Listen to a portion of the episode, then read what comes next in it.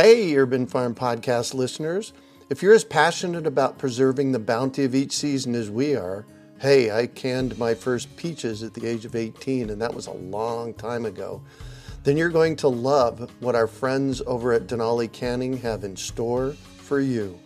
They're on a mission to spread the love and knowledge of food preservation, and they're inviting you to join the journey for free.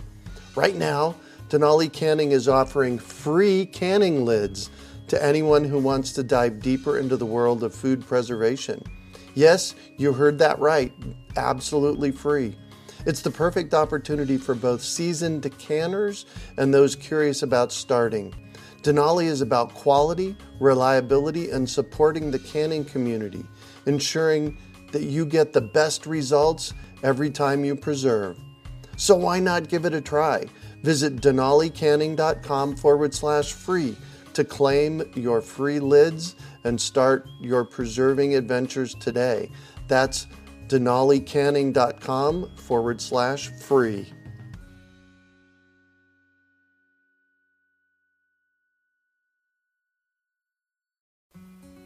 Greetings, urban farmers, gardeners, and healthy food visionaries. Farmer Greg here, and welcome to the 785th episode of the Urban Farm Podcast, where every day we work together to educate and inspire you to become part of your food revolution. Welcome, welcome, everybody. Greg Peterson coming to you from Urban Farm U and my new farm. I'm just starting to announce the new name. Enoch. It's called Goodness Grows Organics. Awesome. And, yeah. And uh, tonight we are here for our garden chat, and I'm here with Enoch Graham. Welcome, Enoch. Well, hey, thank you, Greg. It's great to be back here with you for your monthly garden chat. This is going to yeah. be great. These are fun.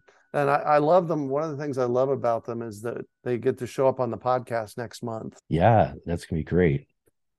So, Enoch is a small space gardener who has been growing some of his own food for over 12 years in his limited urban space in Southern Oregon.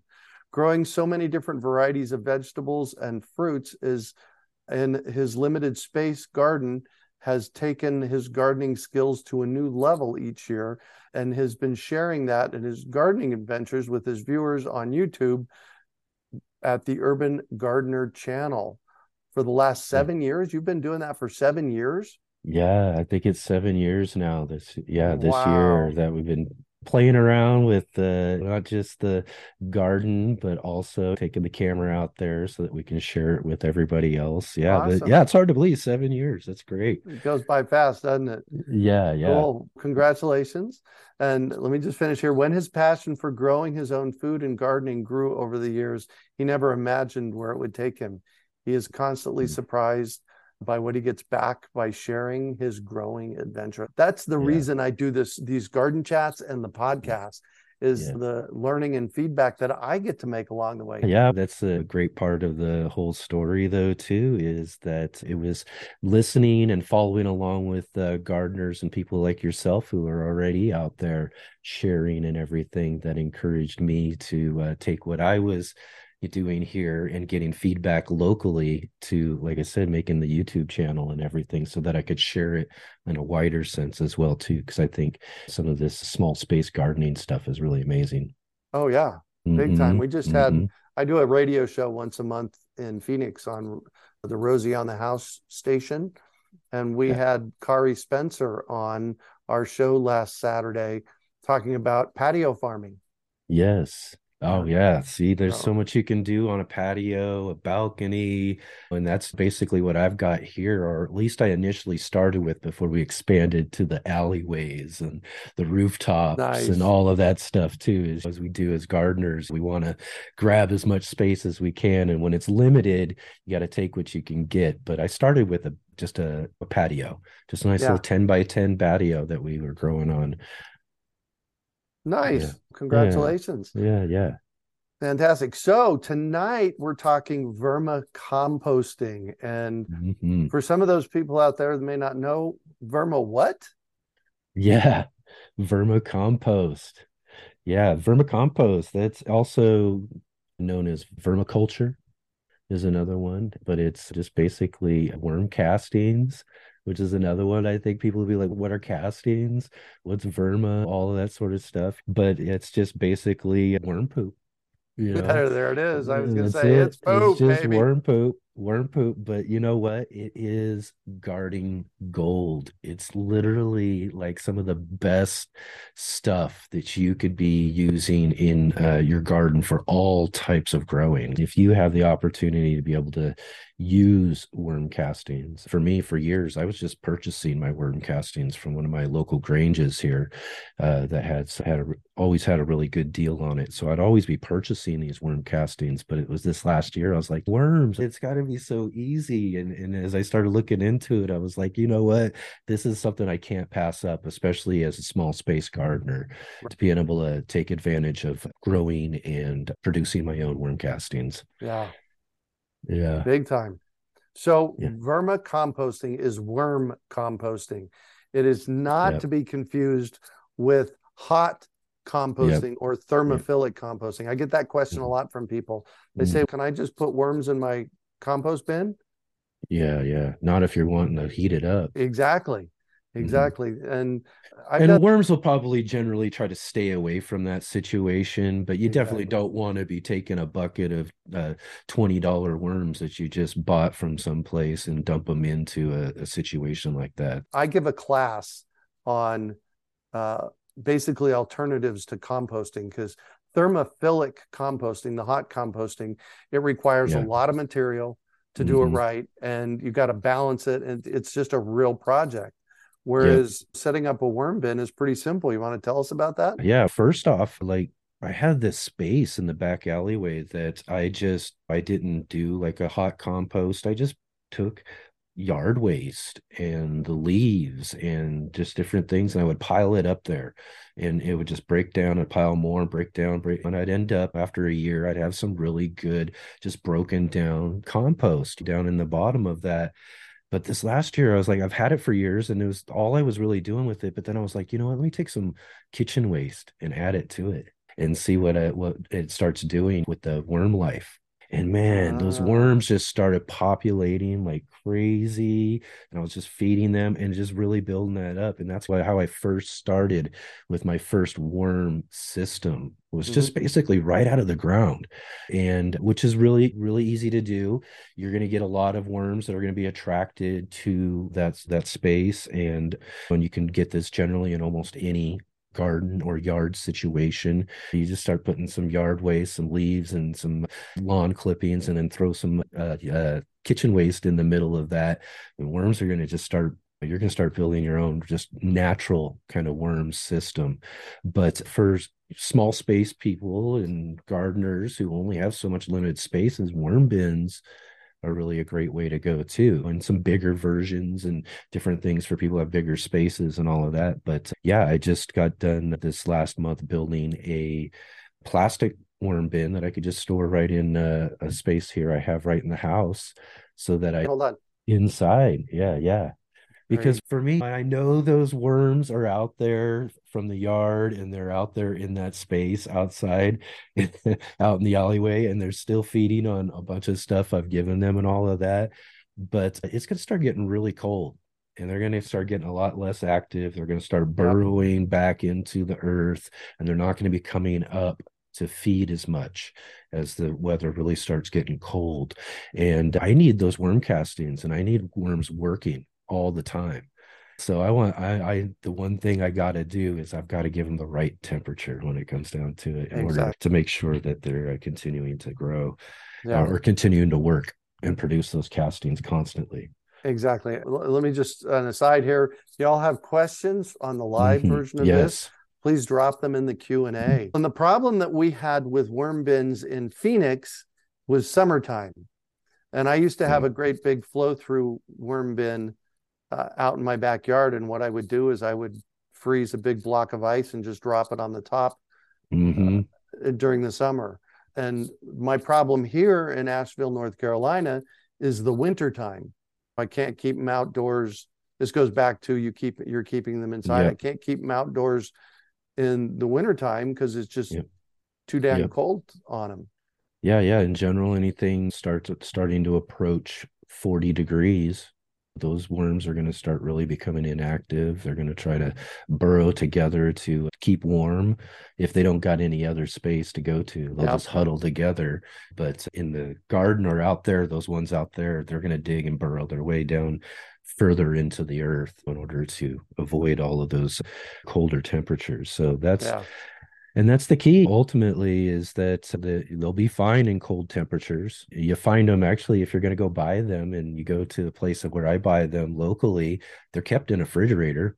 They're mm. kept around 40 degrees. So yeah. just so that they are inactive. And that's how a lot of people are going to, if you're getting them in at a local source, is going to be those sort of situations you run into. Unless you're getting them mailed to you, then they're going to be, yeah. you know, yeah, then they're going to be active and ready to go. We'll talk more about that in a little while let's not walk past why is worm compost, worm poop, worm castings good for the garden? What's what makes them so great? Again, like I was saying, they're garden gold and they're full of just so much natural fertilizer. It's basically a natural fertilizer and it's full of just all of the really great minerals and nutrients and different things that our plants are going to need. And more so, those things that they make available for the root systems and mm-hmm. those other living things around the roots as well too. That's why as long as you're making sure that your soil is well taken care of with all of these different nutrients, which worm castings provides most everything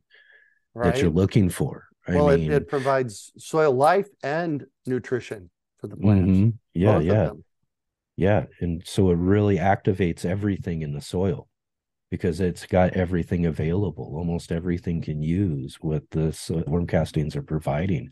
That's why worms are all rolling around in the soil everywhere. It's it makes sense that where everything's green, there are worms rolling around in there. Yeah. It, and so it makes sense that that they that they provide such a really uh, bioactive material exactly. It's just exactly. it's amazing. And, and, again too it's not just like the, the, npk those numbers we're looking for. We would look at the numbers of worm castings and they would be low. Everybody's like oh i need these big cool numbers when it comes to those. And when you look it's not just the those NPK values that they're providing. It's all of the other, there's a couple of other macronutrients, all the micronutrients, all of those sort of things that that they have that make them just this massive boost of just natural natural fertilizer. Yeah. So if we can make it ourselves, which is the great thing about getting into vermiculture and producing your own vermicompost and worm castings and all of that is, is, is even better. Like I said, I bought mine for all this time. Now I'm going to be enjoying my own right here at home. Exactly. Because they're exactly. natural and they're they're part of a really great regenerative system. Yeah. Mary Lynn wants to know um, the second part of this question. The first part of the question is what are the best worms to use? and right. where do we get them okay yeah that's a that's another thing as i was looking into it into doing this for myself and again like i mentioned i started this worm setup system natural system outdoors and all of that and as i was reading and looking into and researching more about the different aspects of worm farming my, myself. I looked into the idea that those ones I have outdoors aren't necessarily the best composters. You'll you'll get a lot of them, and you can right. bring a lot of them and all of that. And there's about a I'd say I think what I what they say in the research about a dozen different types of earthworms that you'll find in North America here where we're at, and uh, there's many more but 90% of them are going to be like these dozen types and only mm-hmm. a couple of them are really good composters a lot of and one thing that uh, a lot of people don't think about when it comes to worms too is what we were talking about when in the, in the cold that they burrow and they get down there are a couple of varieties that will do more burrowing but they're really litter dwellers they live and burrow down below but when they're active they're up eating from the top. They're eating yep. uh, leaf litter, all sorts of different decaying and dying matter that's on the top of the soil. So that's why you'll see, especially at nighttime, because they don't like light, you'll see things moving in your yard. And it's usually earthworms that are popping up and coming mm-hmm. to the mm-hmm. top so that they can get into and eat some of that leaf litter and everything. And yeah, and one other one other kind of interesting thing about them too is that we feed them these kitchen scraps. They really love leaves and leaf litter, like we're saying. But one of the things is that they actually eat the these microorganisms and these fungi and these sort of things that are produced by the decaying matter. Yeah, they're not so actually the, eating the decaying matter. Exactly, exactly. So they're eating what's being produced by it. Yeah. And yeah, exactly. And I thought that was one of the more really cool, interesting things. And when it comes down to it, there's really just a couple of really good types and varieties in which you can get and purchase online. You just type in composting. You want composting worms. Composting. That's what I'm saying. Make sure you're talking about composting because you want the composting worms, and you'll see all of these companies that are there's tons of them where you can mail order and get them. I yeah. again get mine locally from a local Grange that's a local small business that I go to, and I get mine there uh, which just look up for them, but make sure you're looking up composting worms, and these are generally going to be red wigglers. Yep. Uh, Eisenia fetida, and these are like the best composting worms. And there's people who've bred different, stronger things and named them differently and all that sort of stuff, but really comes down to the the red wiggler is a really good one. There's another variety that's really good for people who live in really warmer climates called Indian blue worm. Oh wow, so, didn't know that. Yeah, yeah, Indian blue worm, which is a good one for warmer climates. They can't handle colder climates. They'll die in in some of the more colder climates that red wigglers can live in. A red tiger, red worms, but composting worms is basically like you said, you want to make sure you're looking for composting worms and uh, yeah those are going to be your best ones. They're going to just they're going to eat and eat all day long all night long and produce so, castings all day and all night yeah, long too. let's mary lynn wants to know where to buy them. Find someplace local if you're in yeah i don't know where you're at mary lynn but if you're in the phoenix metropolitan area there's arizona worm farm. You can actually yeah. go get buy a bin and worms from them uh, mm-hmm. or just you know type the name of your city and type in composting worms and see what you come up with because I'll bet yep. you have somebody in your city that's doing it. Another great resource for almost anything when it comes to gardening, even worms, would be uh, local extensions as well. So find yep. local extension services. They'll let you, you know where and how to get local worms as well too. Cool. I want to talk types of bins mm. and bedding. I have my favorite bin, which I will pull up and show you guys a picture of here. But I know you've been working on a couple. Tell us about those. Yeah. Again, so yeah, you got various different types of bins that you can do. Again, natural ones is what I mentioned. Uh, you can build these box, just this basic box, four-sided box, and you put a lid on it, and make a little bench type box. You can make this really basic, easy to do. Uh, you probably do it with wood scraps you can find around if you've got wood scraps and all of that. And then again, if you want to bring them inside, or as I need to do when it comes to colder climates, just using and I don't like to use as much plastic as I can, but I don't right. see as much solution for. You can do some good wood boxes, but you got to make sure that they're not going to be. You're, you're going to be catching all of your leachate and all of that uh, really well. But yeah, so that's one of the ones I'm using right now. Is one I built this last month in order to start working with the red wigglers versus the earthworms and just using a regular box for the lid and using a couple of those. So you're basically creating a migratory system. So that was and so there's different ways to do that and also different companies making them too. If you want one that's already prefabricated and all of that you can look for online and find those as well as the ones that you're talking about as well too these uh, continuous flow systems which are really cool and and, and something yes. i still got to get figured out myself i'm also going to be experimenting this year too which is basically taking like a regular small bucket maybe not a five gallon size bucket but mm-hmm. maybe a smaller size bucket two three gallons and just drilling a bunch of holes all through around it and then stick that right into the garden space and then start oh. feeding kitchen waste right into the garden space and see how that does as well as one of these I've been wanting to get because I again small space gardening you get limited on space so these tower garden things that you see there's tons of different no, types no. of them yeah they're, they're actually they're, a tower garden is a hydroponic garden yeah that's garden, what I'm saying the garden, garden tower. Tower, exactly. Now we're getting into names, but that's what exactly. I'm saying. There's so many different types of them. That's what I was just about to say. You've got regular, you know, soil ones. You've got hydroponic, aeroponic type of uh, systems as well. All these cool towers that you got. But one of the cool ones that I've seen, and I think it might be the garden tower variety. I'm not sure, but it's. A, I have to look it up again. But it has we're going right down the center of it. Yep and you, you just put, put the food waste right in the top right in, and the worms yep, go up and yeah i love that. Add the worms right in. So again all these different ways that we can be utilizing worms and different things that are out there to do that. But yeah but just a nice cool tiered plastic box system like i've got works really well for people with small spaces who are limited and maybe only have a closet or just a little spot that they can put aside for yeah let me share here. I can share my screen. For those of you that are listening to this on the podcast after the fact, you're going to have to go to urbanwormcompany.com and check out their front page because that's where we're going right now. So, this is what's called a flow through bin. And I love it because what happens with the flow through yeah. bins, and there's multiple different kinds of them on the market, most of yeah. them are stacking trays. This is more like a funnel and yeah. you start it with some shredded cardboard or some cocoa peat right in yeah. the bottom and add your worms and then add some food as the worms process the compost in there they wor- work their way up the bin and then periodically i do it about twice a year i open the bottom of the funnel and i just knock out the worm castings out and they fall out of the bottom and everything drops in the worm in the worm bin and you just keep adding stuff on top.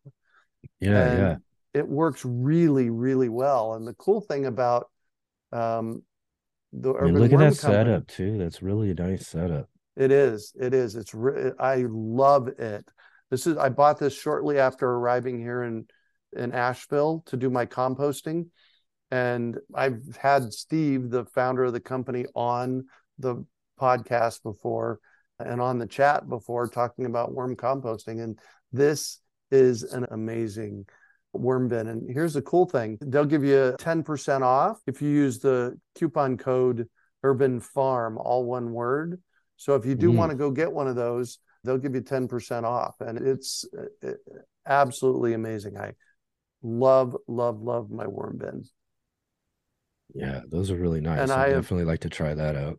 And I have tried I've been worm composting for over 20 years and I've built things. I've tried the stacking trays. I've tried all of them over the past 20 years and flat out, this is the one I love the best. So yeah, definitely can. I'm a, I'm gonna definitely try to look into how to get a hold of one of those too. Definitely because um, all right, again, so, I'm trying to experiment with all these different things. Right. So. Well, that's how we learn. Yep. Yeah. Exactly. That's how we learn for sure. Exactly. All right. So here's the thing we have a bunch of questions here. Ooh, let's knock so out let's, some questions. let, us knock out some questions and let's try and keep them concise so we're not you not here it. at midnight. So let's do uh, it anonymous says does vermicompost produce more fertile soil than composting for the same ingredients? That's, that's a, good a, good, question. question. Yeah. I don't know any facts around that. I know that if you're doing traditional composting thermophilic mm. composting and you're doing it right what you have in the end is a nice nutrient dense microbe compost. And i know that if you do vermicomposting and mm-hmm. what you have is worm poop that is just yeah. that's amazing. So good question anonymous. I don't have the answer on that one. I'm going to give it to both of them there you go. So dennis rocky point dennis wants to know what is the ratio of worm castings to soil for gardens and for trees? I can answer the trees part. You have any thoughts on the garden part? Or like what I would add to like garden soil? Yeah. Would you use straight worm compost? No, definitely. It's really valuable stuff. You want to stretch that stuff out as much as you can. So. I've heard as high as 20%. percent mm-hmm. Yeah. I yeah, definitely making it stretch, maybe a little less, maybe a little more if I have a little more of it. Yeah, not right around that range is probably a good range to to go with for sure. Yeah, perfect. Yeah. Any idea? Donald wants to know how long can the castings be stored and still be good to use? Oh, yeah, that I have not gotten into as far as my research and all of that, but I'd imagine they would they're probably pretty good unless the, until they've I don't know. Would they be good after they've dried out, Greg? Yeah, the, so the that'll kill off some of the microbes in there, or Right, some right. a lot of the microbes. You want to use them when they're fresh, Yeah. or you keep them in a sealed container and don't don't stick them in the front seat of your car. keep- yeah. exactly, To keep those microbes and all that alive. exactly. Yeah, I would say to the point of if you had old stuff and it's dried out, just toss it in wherever and whatever it does, bonus. But if you're looking for something that's really going to be active, going to be good nutrients for your garden, you want those as as new as possible, but definitely want to make sure there's a good level of moisture in them. Yeah, exactly. Anonymous wants to know: Does the vermicompost worms change for different countries? Oh, I'm sure that's probably the case. My research that I've looked into really centers around North America here. As I mentioned, we've got about a dozen different varieties that make up most of our earthworms. Yep. I bet you that makeup changes from different countries, elevations, climates, all sorts of different things. As I mentioned too, there's that Indian blue worm that lives Oh in these yeah, more yeah, yeah. warmer tropical areas. So I'm sure that some of those warmer variants and species probably prevail in those areas too. So those are all different things to think about on that question. Yeah, exactly. Let's Mm. see. Hill says, when I dig in my Phoenix dirt, there's no bug to be found. It is compacted and sandy. Can I introduce Oh. worms and feed them in the ground to help the process?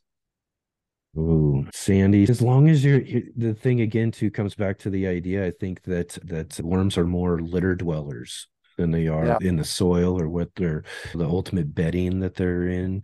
Which as long as there's a lot of food, a lot of scraps, leaf scrap, whatever it is, cardboard, all that sort of stuff for them to be living in and eating, because that's all they're going to want to do. Like I said, they just they eat. I don't even know if they sleep. I don't even know if I've read that out anywhere. So when it goes down to it, that's what they want to be busy doing. And and so as long as you're providing a lot of that stuff, I'm and then again, that's going to break down into your sandier soils and maybe build Right. that up a little bit. So I, I'd say that I'm say sure would help. And uh, Hill, it's been my experience that you want to really start adding the compost and adding not just straight dirt. If you add worms and straight dirt in Phoenix, you're going to kill them. Yeah. Yeah, you need to start the process off by adding lots and lots of organic matter. Yep. The food, really, the food is the biggest thing when it comes down to it. Yeah. When food waste breaks down with mold, it becomes toxic to worms. That's not ever been my experience. No, those No. mold, like we were saying, those molds, those different things are really what they're feeding on. That's what those are the things that they're eating. Again, they don't eat the actual food waste itself. They're eating all of this bacteria, microorganisms, fungi, and things that are developing around the decaying matter. Yeah. And so as they're decaying and dying, that's what they're eating up. Sandra wanted to know the code, and the coupon Yeah. code is Urban Urban Farm. Farm. There you go. All right. Let's see here. Thomas Newton, after I have gathered the castings, do I mix the castings with other types of soil because of the toxicity of the castings might burn the new planting? Hold on one sec. Do I need to cut hmm. the worm tea before applying it to plants? So let's go with the first one. Um, and Tom, worm castings aren't toxic, they're just potent. They can be potent.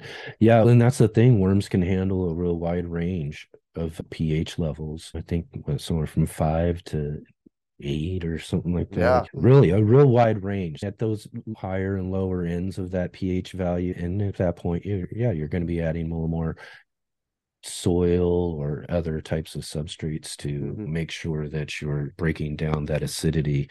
Yeah, but one of the great things about worm castings, though, ultimately is they're not really going to burn your plants. They're not going to burn things, so you can use Right. a good amount of them when it comes down to it.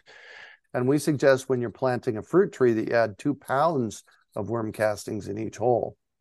So Yeah, yeah.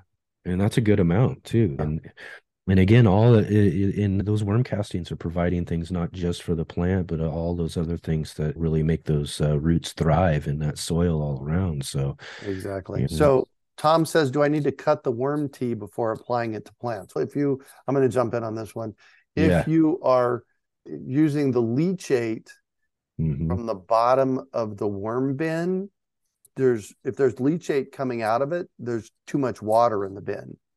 Yeah. According to Steve at the Urban Worm mm-hmm. Company, he says yeah. that leachate is not really what mm-hmm. we're after. For some reason, if there's leachate coming out of the bottom, yeah, uh, you want to take it as a sign. Yeah, exactly. You know, t- take it as a sign that you got to add some I, I would use more paper scraps or cardboard those sort of things. And instead of soaking them just add them add a good amount of them right directly in there and mix it right up in there and try to soak up some of that extra water. Because again too they might live in a wide range of ph but it doesn't take too much to get out of that range still yeah. when you start taking oxygen away from them when a lot of excess water is going to start depleting oxygen and those worms are going to start chasing they're going to start running yeah and what i've done and what i've found is that i'm using chipped cardboard so i was mm-hmm. on a conversation with zach brooks at arizona worm farm and he said that he was and steve at uh, urban worm company told me the same thing in fact steve told me to get a a 12 page chipper shredder and. I just feed my cardboard through that. It chips it mm-hmm. or cuts it into small pieces. And since I've started doing that, I don't have leachate coming out of the bottom anymore.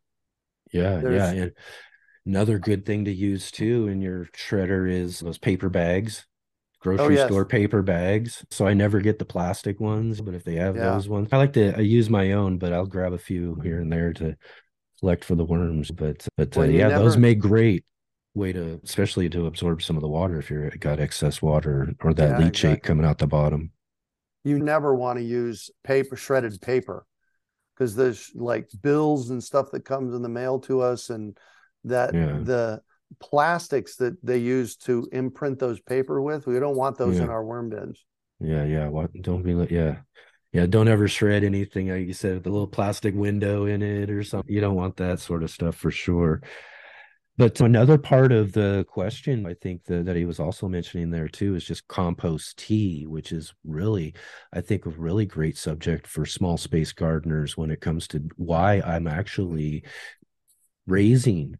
Earthworms mm-hmm. and raising these composting worms is so that I can really take I've got a even for a small space I got a lot of plants to feed. And so I want to use the earthworm and make just straight earthworm compost tea. Taking and that would I would say at that point I'm just taking about a handful of it to say about a 5 gallon bucket of water that I'm going to let you, know, you can just let it stir in or whatever if you want and just make it stretch it out and pour that around on all of your different plants and uh, give basically stretching out that worm castings for all of your plants. All right. So we've got 12 questions here and we're running close to the end. So let's see how all many right, let's do can... it. Carrie wants to know, can you add chicken poop to vermicompost? Um yeah, but you don't want to you want to mix it with a lot of cardboard. You don't want to make sure that you put big chunks of it in there because yeah, it's yeah. very hot.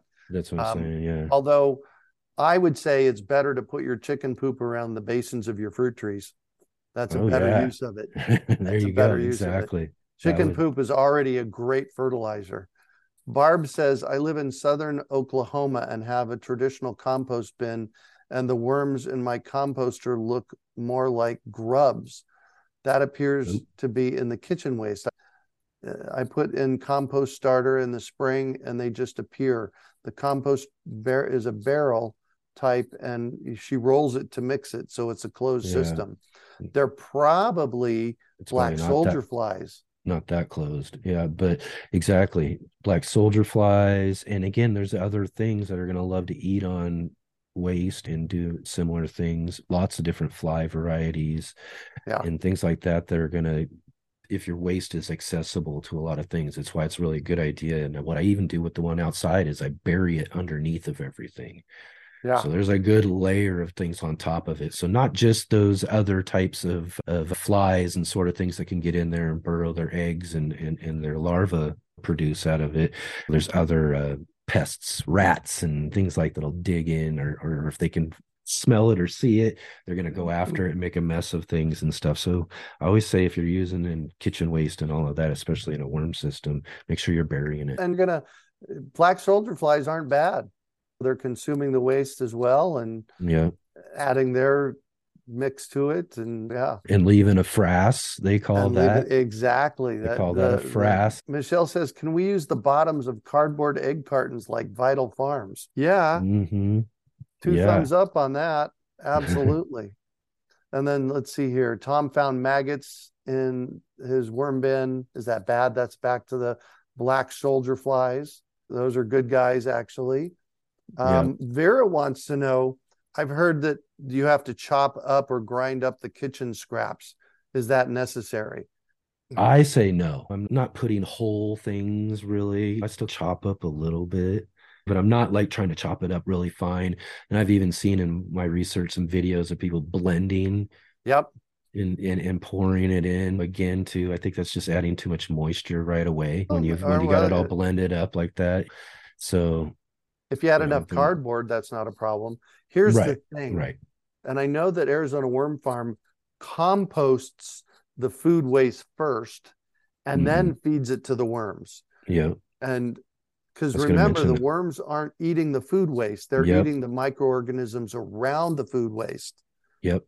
I have a little closed container I keep on the kitchen counter. So mm-hmm. as I mm-hmm. just add to it and I add to it, and every couple of days, I'll take it either to the outside worm bin or my other compost that I have or if it's time to feed the worms it's definitely going to be sitting on that counter for a couple of days to already start to break down because i want all of those microorganisms and fungi and things like that that they're going to actually be feeding on to be right there available to them when i give it to them yeah exactly. Yeah. So blending it can be good if you want to go the go the it, route. I don't. Yeah yeah. Any way to feed them really is going to they're gonna they're gonna eat whatever when it comes yeah, down to it. Exactly. but, but again too this really comes down to the idea i think ultimately why i would do it more in chunks is that's what they're doing. They're feeding on this these things that are break as it's breaking down. So mm-hmm. if it's not well blended then it blended's going to break down real quick. There's only going to be so much. And whereas if it's breaking down over a little bit slower process i think the worms get to feed on more bacteria Exactly. Or exactly. other micro other microorganisms and things. Sandra says, would you repeat the discount code? The discount code is at Urban Worm Company. It's also in the chat. Urbanwormcompany.com. The discount code is Urban Farm. She said, also, I cannot risk attracting rodents to my compost piles, including kitchen scraps, to anything accessible to rodents is out of the question. What do you do for rodents and bugs for that matter. uh, well, rodents rodents have to contend with my alleyway cats. I'm an urban farmer, mm, so whether I have my whether I have my own cats, which I do, if I even if I didn't have my own cats, I would have local cats where I'm at. So my compost bin, I don't think the they try to play around in those areas that are out in the open like that too much. but again, it is a problem for most anybody anywhere. Rats will find their places to food when it comes yeah. down to it, and they'll and they're going to eat on things if it's available to them. And again, if you don't want that, I say really they'll dig and burrow a little bit to find some stuff. But if they've really got it buried, like I haven't had again probably because of the cats again but i haven't really ever seen any rodent situations with where i'm burying all of these food wastes into this uh, other composting. But if you're turning a compost bin and it's full of stuff, yeah, it's going to probably attract those sort of things. Yeah, so get some cats.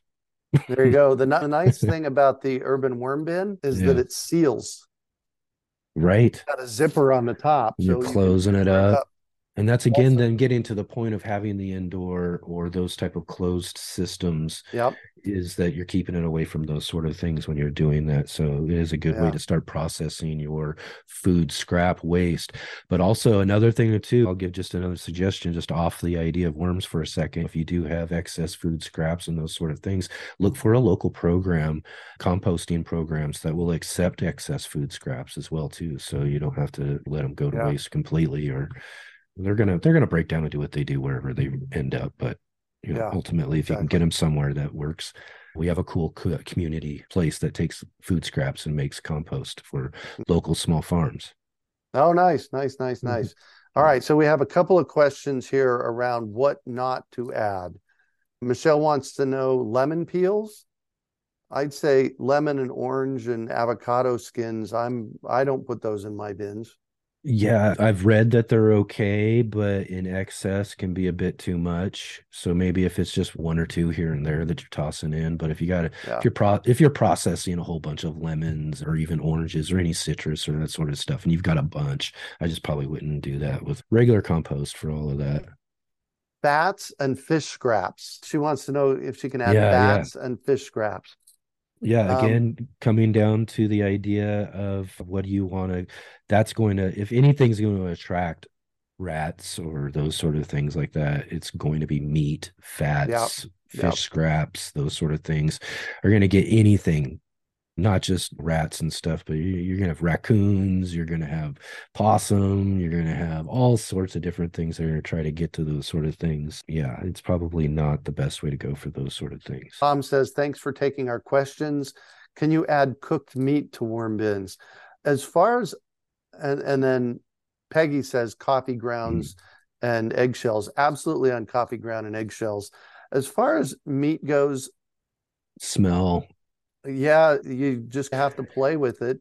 That's I, what they eat compost and decaying things. They're ultimately going to. It's just about the amount yep, that you're giving it, and so they will eat those sort of things. Now, again, I just said smell. Really, again, too. If you're especially if you're doing something indoors, a closed system, when you open that thing up again, too, the worms are going to eat those sort of things. I just wouldn't put them in. I wouldn't put them in the worm bin. I wouldn't put meat in those sort of things in the regular compost either, just because.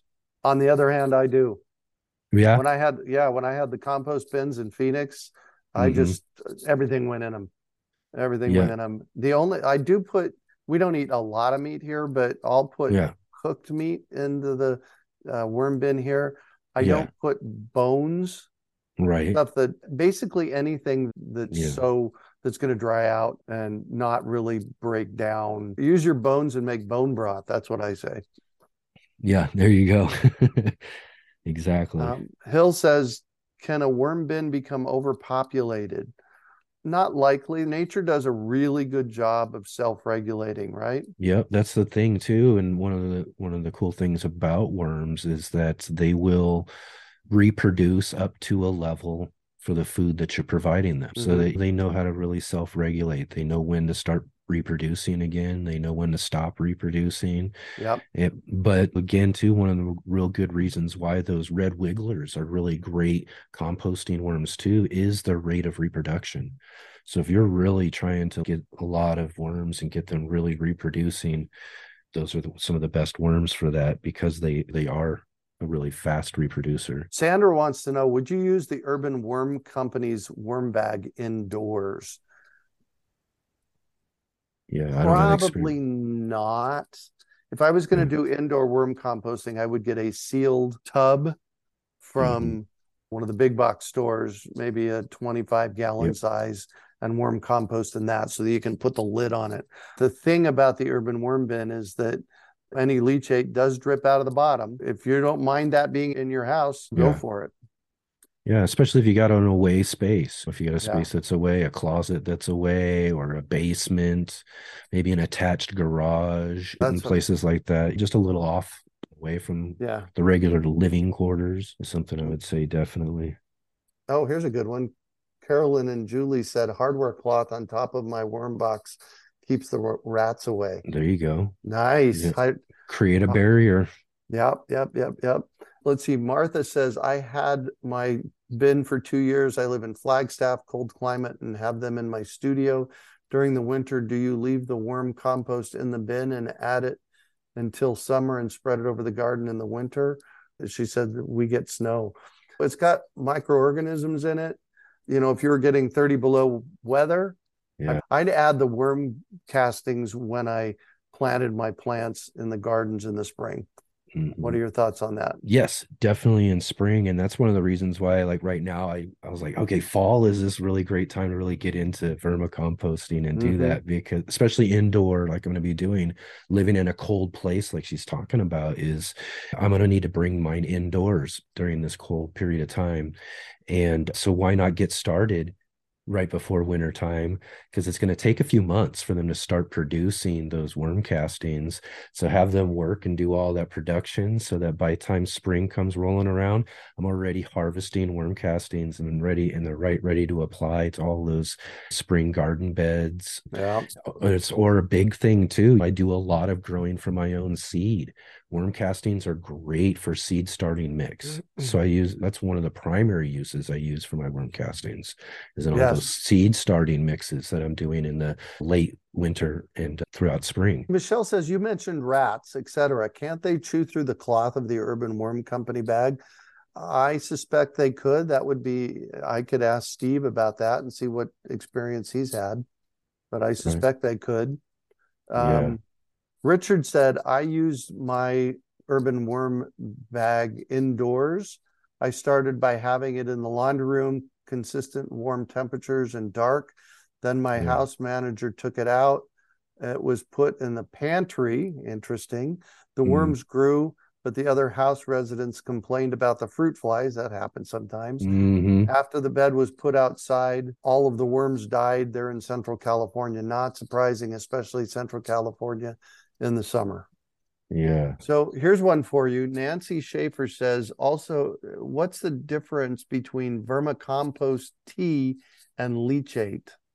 Yes. Yeah, definitely. So leachate, this is just again, if you're seeing leachate out of a worm bin, it's probably just a little too wet, but that's basically what it is, this moisture or extra moisture that comes from the worm uh, bedding Mm-hmm. and just basically flows down to the bottom of whatever your container or bin is and and then that liquid is called a leachate and versus a worm tea which i mentioned just a few minutes ago as well mm-hmm. too would be just separate you would be taking those worm castings and you would be depending on how much you use i probably again let's say and i was use about a handful for a five gallon bucket and then that's something that and then i'll put a little air stone in there let it percolate for a day or exactly. two. Exactly. And then create basically, I'll get some life going in there. Some people even add some like molasses or some sort of sugar source and really start getting them feeding on it over a good 24 hour or so period of time. And then that is your compost tea, is what you would be different than the leachate yeah. that's coming from the actual yeah. worm bedding. Yeah. And according to Steve from uh, Urban Worm Company, that leachate we don't want to be using as compost tea. You just mm. pour that away. All mm. right, we have two more questions and a statement, three more questions and a statement, and then we're going to wrap it up. Okay. Here, uh, Richard says I have rats in the space where I kept my worm bins, and no rats chewed the urban worm bag. That's good. Any strategies to deal with fruit flies in an indoor worm bin? Keep a lid on it. Yeah, I try to keep a lid on it. One of the things actually that I do, I'm doing to limit the amount of fruit flies I get. So, like that shredded uh, paper material. Yeah. Whether it's a shredded up cardboard, I use these uh, garbage bags. But so I'll bury the food in there for one, because that way they're not able to get through there. And then I put another layer of that shredded paper material right on the top. Yep. And then I put something flat, like maybe a piece of cardboard or something like that on the top of that. And then I've got the lid for the container itself. So I'm creating layers that these whatever is going to have to try to find their way through. It. And it seems to be working out pretty well for the indoor system. Cool. But again, it is a risk for having that sort of stuff indoors. Again, Yeah. too, it's just burying and making sure that food is only accessible to those worms and not to anything else that could try to get to it. Yeah. And I've had really good luck with the urban worm bag. If I Mhm. keep the lid zipped, Yeah. See that you Um, get the real benefit of that zipper too. yeah, exactly. exact- Mhm. exactly. Tom says, thanks for the distinction between worm tea and leachate. And another thing, like you were saying, or your friend was saying, it's not best to be using for your garden or, or whatnot. And again, too, another idea some people talk about is just taking water and pouring it through their worm bed systems to, so that the so that they can gather just extra leachate that comes through. And I would that's just not recommended at Yeah. all. And Richard says kept he kept a five gallon bucket under his worm bag to capture Mhm. any leachate, it, and it did get to overflowing. I noticed that early on in Yeah. my system. I was having that problem. And Mhm. when I started using the sh- chipped cardboard, so when I add, say, I add two pounds of compost in there, I'll add Mhm. two pounds of cardboard. Yeah. I'm adding a sig- a mm. significant amount of cardboard along the way. So Yep. Yeah. But you want to keep it almost as equal to whatever you're feeding to these dry browns, as we would call them, similar with your compost, regular compost. And these are leaves are another good one as well, too. Your, your, Yep. your leaves that you're getting in your off of your fall trees, dry paper, cardboard, those sort of things like that. yeah, And you definitely want to do that. And that helps keep your moisture level at a balance. And that's what you're really looking for is a balanced moisture level. Yep. Not too much and definitely not too little. yeah, exactly. Because remember, here's another thing about worms is that they breathe through their skin. And so because they breathe through their skin, they do need a certain level of moisture. So definitely don't let your bins or uh, get too dry either. Exactly. All right. One final question. Often, how often should we feed the worms if they are living in a DIY worm compost made of five gallon buckets? I have seen a wide range of frequency from as often as daily and as infrequently as every three weeks. What are the signs of too much food or not enough food? Okay, again, so I'm going to let my food sit for a couple of days. It's going to be already breaking down. And for a five gallon, like he's asking, I, I'm really only saying maybe a couple of cups of waste for a five gallon system for a couple of weeks. So When when, they're wouldn't- getting started, yeah. when you're getting started. And then once they really start populating and they start doing that, they're going to go through that food a lot faster. So then Yep. you'll be check you'll be checking on them a little bit more frequently. But it definitely wouldn't be like every day. That's a big thing you want you don't want to do too is bug your worms. Let Well, them let them do their thing until it's time to feed them again. Don't go and check on them every day. Uh, Pop digging in there and seeing what you got, which is I want to do. I totally Yeah. want to do. I want to get to know my worms, but my worms don't want to get to know me at all. They go. just want the food and to be left and to do what they need to do. So One of the things of putting too much in there, if Mhm. it starts getting hot. Yeah. So if it actually starts thermophilic composting in the bin, that's too much. And you just, you, Nadia, you just have to play with it. Yep. Um, Yep. you know. again too and start smaller than than what you would think in a sense Yeah. then again too so you put it in there and here's a big thing too and we didn't really discuss this bedding we we touched on a little bit here and there but worms will eat you- the bedding you're giving your worms is also food Yes, the cardboard. hmm So if you give them just a little bit, they are also going to feed on that bedding as well too, which you want them to do. Yeah. But then you're also going to be able to see how fast did it take them to eat that, and then from there, as you, and again, you got to adjust and you got to play with it because they're going to populate more, they're going to eat faster. But you also want to make sure you're not giving them too much, because everything they live in is food except for their castings. Except for their castings. Exactly. Mm. All mm. right. Any final thoughts? And then let's wrap this up. again too just getting back to the idea that worm castings i think are really as i mentioned garden gold they're really the richest natural fertilizer known to human beings so if you have the opportunity to be able to take and have some space somewhere whether you live in a warm enough climate you can keep them outdoors all the time or if you're doing something indoors in a garage that sort of thing it's a, i think it's a worthwhile endeavor to be able to produce your own wor- worm castings. Really, take a look at the price of worm castings. And the cost too. of worms. Yeah, and the cost of worms, and start producing your own, and start to create and continuing this again on this theme of a more regenerative uh, cycle in my garden system. Worms play a big part of that kind of system, whether it's naturally out in the garden, as I mentioned to begin with, what I got going on out there, or it's in this purposeful bin container that I've established to create this vermiculture composting system. There's one of the most beneficial fertilizers you can get, and why not produce it yourself right at home? Amen to that. Mary Lynn says, "Do you shred the cardboard first? Yes, I put it through a uh, paper meant, shredder. So, yeah, I think you mentioned like a 12 page, but anything bigger than that is even yeah. better. They can get them up to 16, 18 page thickness that you can shred. If you can get a nice 12 to 18, somewhere in that range, you're going to have a good shredder and shred those yeah. cardboard up. If yeah, not, you got to break. If not, you got to straight it up yeah. yourself somehow. Yeah, exactly. All right, all right. Thank you so much. Tom is throwing a kudos to us. He says, "I've gotten at least 22 pieces of usable information from this chat." Excellent. Awesome. Thank you, Tom. Thank Excellent. you, Alicia. Thank you, everybody, for joining us. Thank you, Enoch. This was uh, great fun. I've been on your show a couple times. Where can people yeah. find you at? Yes, definitely. Just write easy www let's get growing dot live. Let's, let's get, get, growing. dot live.